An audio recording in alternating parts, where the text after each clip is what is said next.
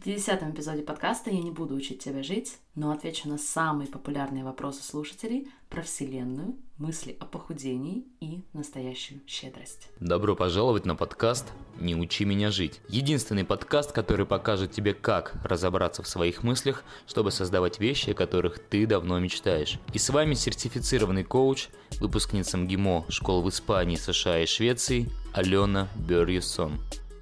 Друзья, всем огромнейший привет! Я рада приветствовать вас на эпизоде подкаста. Недавно в подкаст пришло много новых слушателей. Я просто хочу сказать, что я чувствую огромное вдохновение делиться с каждым из вас этими буквально меняющими жизнь знаниями и техниками. И очень рада вас приветствовать на подкасте «Не учи меня жить». И сегодня, для тех, кто не знает, каждый десятый эпизод я провожу в формате вопрос-ответ — и это означает, что мы отбираем самые интересные и, на мой взгляд, актуальные вопросы слушателей и разбираем их более подробно на подкасте. Сегодня мы с вами поговорим про роль Вселенной в наших мечтах и в целом в нашем человеческом жизненном опыте. Мы поговорим про похудение и бессознательные мысли в этой связи. Обсудим ситуации, в которых, как некоторым из вас кажется, неприменима работа с мышлением, например, ПМС, физическое недомогание и другие физиологические ситуации – и обсудим, стоит ли отдавать, стоит ли помогать другим людям, даже если мы ничего не получаем взамен, в том числе в романтических отношениях. Да, кстати, я получила недавно несколько достаточно возмущенных писем в директ по поводу моего поста в Инстаграм о том, как иногда мы пытаемся решить свои глобальные жизненные проблемы через один вопрос в одном сообщении. Так вот, друзья, я хочу еще раз убедиться, что вы, дорогие слушатели, понимаете разницу, о которой я говорю. Есть конкретные вопросы о концептах, которые вам непонятны, или точечных ситуациях, и я всегда счастлива и просто с супер большим интересом вам хочу в этом помочь. Но есть ситуации, которые явно требуют длительной индивидуальной работы. Особенно если вы хотите, чтобы эти знания стали для вас не очередной статьей в формате лайфхаков, а именно стилем жизни, и для этого в том числе есть Dream Big. Именно поэтому есть серьезная индивидуальная работа. И я призываю вас не отказывать себе в этом, потому что как бы вам ни казалось, что большинство моментов вам и так понятны, и что вы там узнаете нового из того, что Алена мне и так не рассказывает на подкасте, но я вам скажу, что, во-первых, то, чему я, например, учу в Dream Big, никогда не рассказывала и не планирую учить на подкасте, просто потому что без обратной связи и без проверки такие знания могут только навредить. Мы с участниками, они не дадут мне соврать, очень часто долго отрабатываем один концепт. Я просто поражаюсь, как по-разному наш мозг может интерпретировать одну и ту же технику. Поэтому да, если вы хотите серьезно подойти к своему мышлению и сделать эту работу в настоящем участии своей жизни, или, и здесь очень важно, у вас есть более глубокие и долгосрочные вопросы, проблемы, которые вы хотели бы для себя изменить, я вам очень рекомендую этот момент не откладывать да, и не ожидать, что только прослушивание информации, только потребление информации различных источников поможет вам решить для себя эти долгосрочные вопросы. Если у вас пока есть определенные мысли насчет того, что я говорю, причины, почему нет, почему вы откладываете более основательную работу с собой, безусловно, это вполне нормально. Самое главное, чтобы эти мысли были проверенными, и вы реально их выбрали для себя – и вам нравились причины, почему вы решаете отложить работу с собой на потом. Если вы уже ее проводите в какой-то другой форме, вы большие молодцы, я с вами всеми руками и просто продолжайте вкладываться в себя и менять свои мысли одну за одной.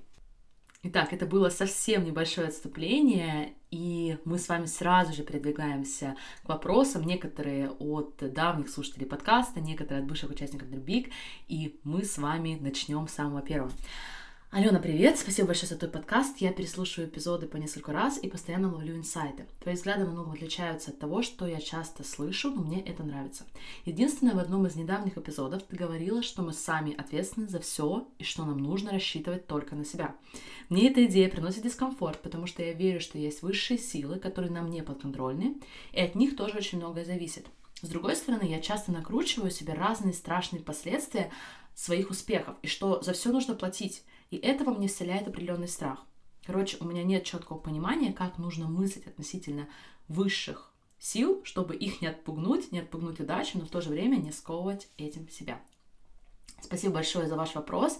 И действительно, когда я учу своих клиентов и участников Dream Big модели, я всегда показываю, как мы сами своими действиями создаем результаты своей жизни. Но здесь я не имею в виду, что в жизни не происходят вещи, которые мы не можем контролировать. Безусловно, происходит. И мы всегда рассматриваем эти события как обстоятельства нашей жизни. И, исходя из них, и строим всю работу. Мне кажется, проблема возникает тогда, когда сегодня в той или иной степени продается идея о том, что мы можем контролировать неконтролируемое. Все попытки найти секретный ключ ко Вселенной, предсказать, предугадать и как-то повлиять на будущее. Это все-таки про наши попытки контролировать неконтролируемое. Или про идею, что нашей судьбой управляет определенный шанс, который, опять же, от нас мало зависит. И парадокс в том, что когда мы пытаемся контролировать неконтролируемое, когда мы пытаемся угадать этот единственный шанс, мы забываем про то, что действительно находится под нашим контролем. А это как раз-таки наше мышление, то, как мы себя чувствуем и то, как мы действуем. При любых, кстати, обстоятельствах.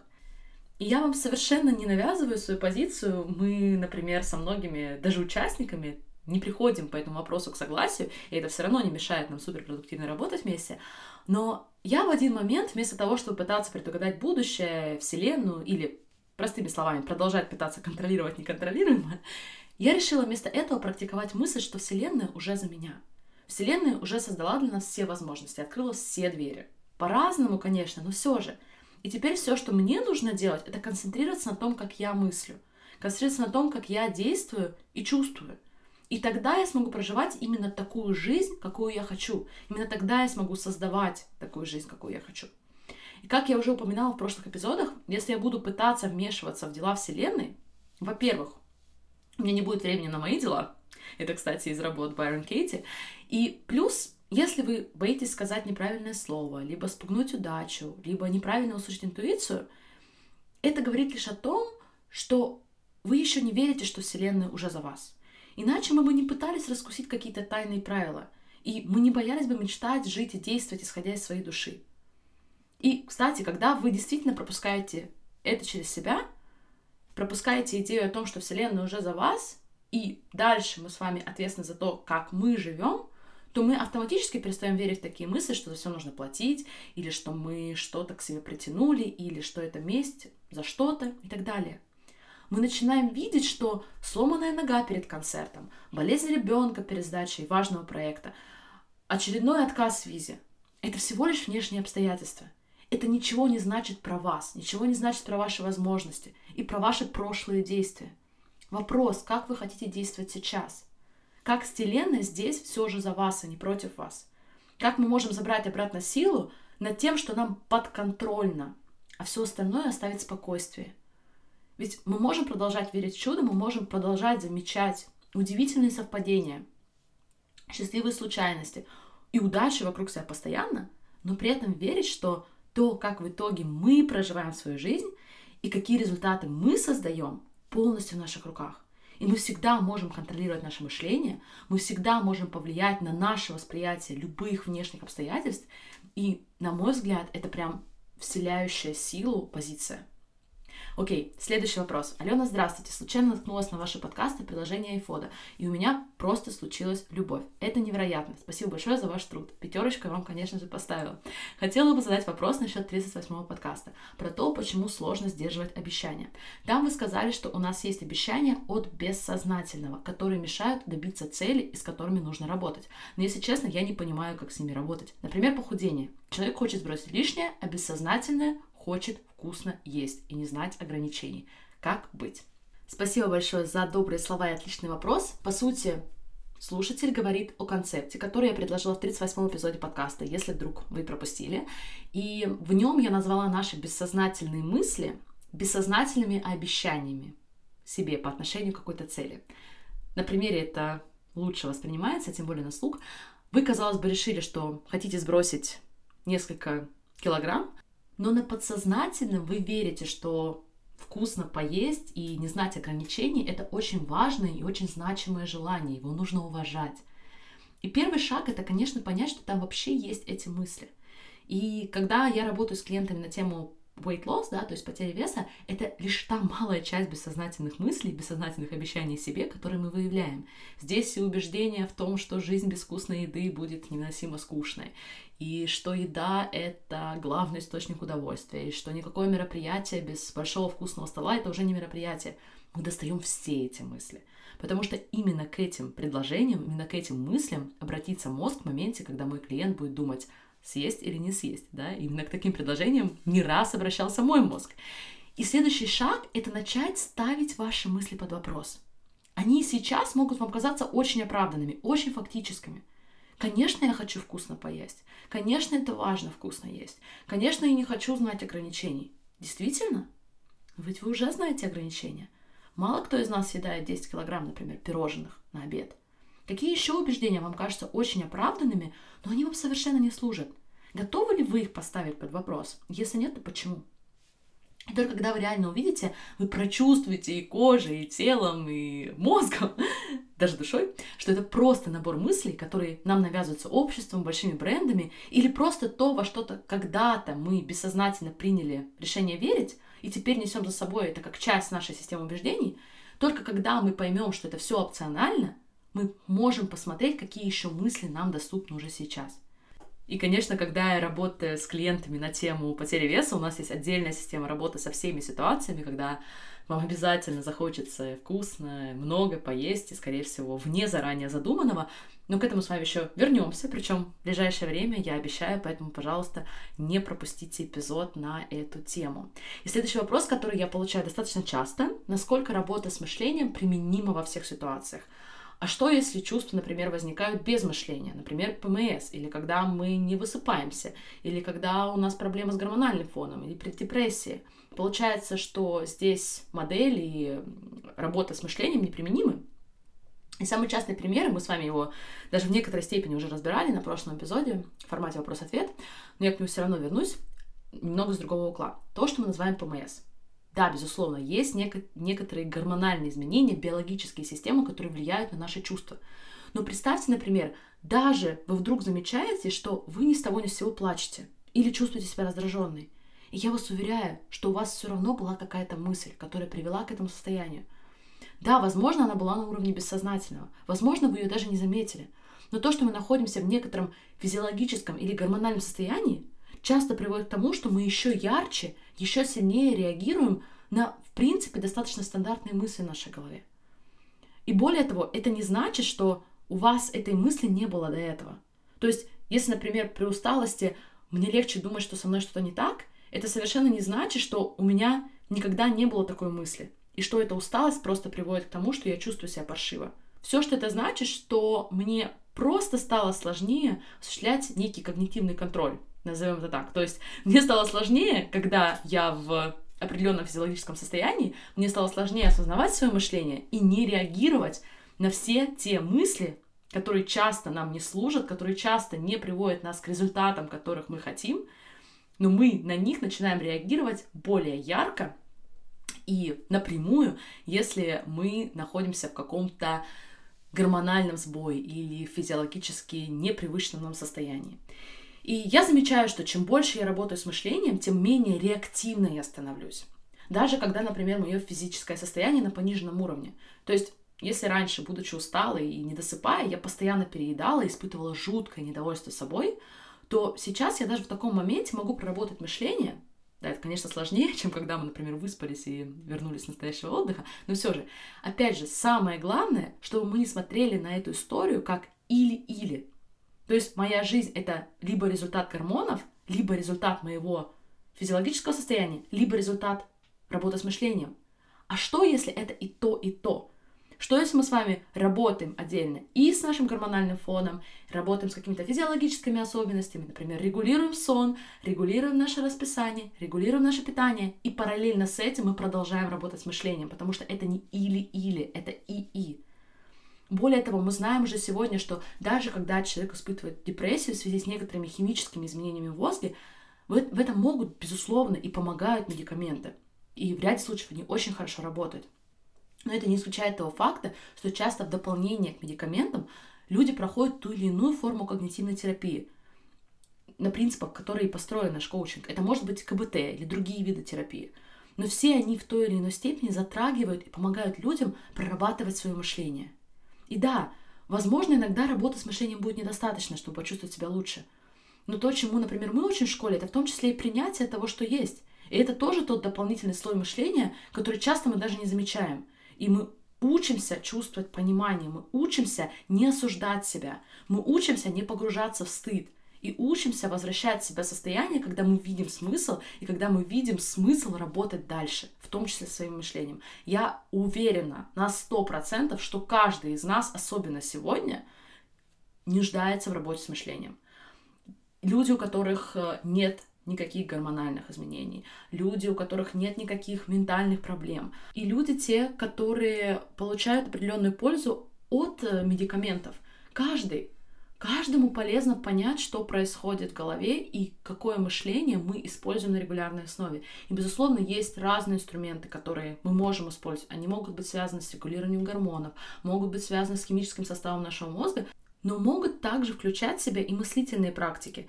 И если я вас уже совсем запутала и было много слов, которые не совсем отозвались, я просто прошу вас вынести из этого ответ на вопрос, что это не или-или, это и то, и то. Я за использование всех инструментов только для того, чтобы каждый из нас проживал ту жизнь, которая нам доступна, ту жизнь, на которую мы способны и которую мы знаем, мы можем для себя создать. Окей, следующий вопрос, и скорее всего он будет завершающий, потому что подходит уже время. Алена, привет. Во-первых, я просто хочу сказать спасибо. Твой подкаст помогает мне в разных жизненных ситуациях и становиться лучше. Я хотела бы с тобой проконсультироваться по поводу своей ситуации. Я был в длительных отношениях и очень много отдавал этому человеку. Всего, своего времени, внимания, подарки, финансовой поддержки, всего. И я не получал такого же внимания в ответ. Хотя мы были вместе, но мне все равно а, было хорошо, потому что я видела, как она счастлива, получает все это от меня. Когда мы расстались, на мой взгляд, без особо важной причины, я оставила ей все. Я даже помог ей выплатить некоторые кредиты, давал деньги ее родственникам, и я понимаю, что сейчас вряд ли что-то получу обратно, потому что меня буквально игнорируют. И теперь, несмотря на то, что прошел почти год, я уже не чувствую себя так хорошо по поводу того, что я так много отдавал. Возможно, есть какой-то способ чувствовать себя лучше. Сначала я думал про то, что, наверное, совершил ошибку и решил, что в следующий раз я буду более осторожным и буду меньше доверять меньше отдавать другому человеку. Но почему-то мне это не помогло, потому что мне кажется, что это не я. Хотя я знаю, что многие люди мне скажут, что я должен быть более внимательным и осторожным в следующий раз. Буду благодарен за твои мысли и заранее спасибо. Спасибо большое за ваш вопрос. И честно, здесь мне хочется буквально кричать «Нет!» Не будь, не будьте, пожалуйста, более осторожными. Отдавайте и будьте щедрыми всегда. Никогда не жалейте об этом. Это всегда, всегда вернется. Вернется обратно. Не сомневайтесь в этом ни на секунду. И да, это мысль, но она перевернула всю мою жизнь. Я знаю, что я могу отдавать в романтических отношениях, могу отдавать в дружеских отношениях, отдавать ценность, большое количество ценностей моим клиентам и слушателям, даже больше, чем ожидается. И все вернется ко мне.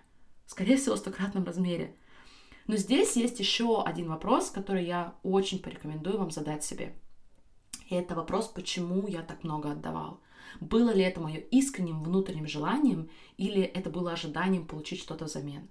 Надеялись ли вы, что таким образом вы точно сможете предотвратить расставание или что вы можете предотвратить, что человек отвернется и что вы испытаете боль?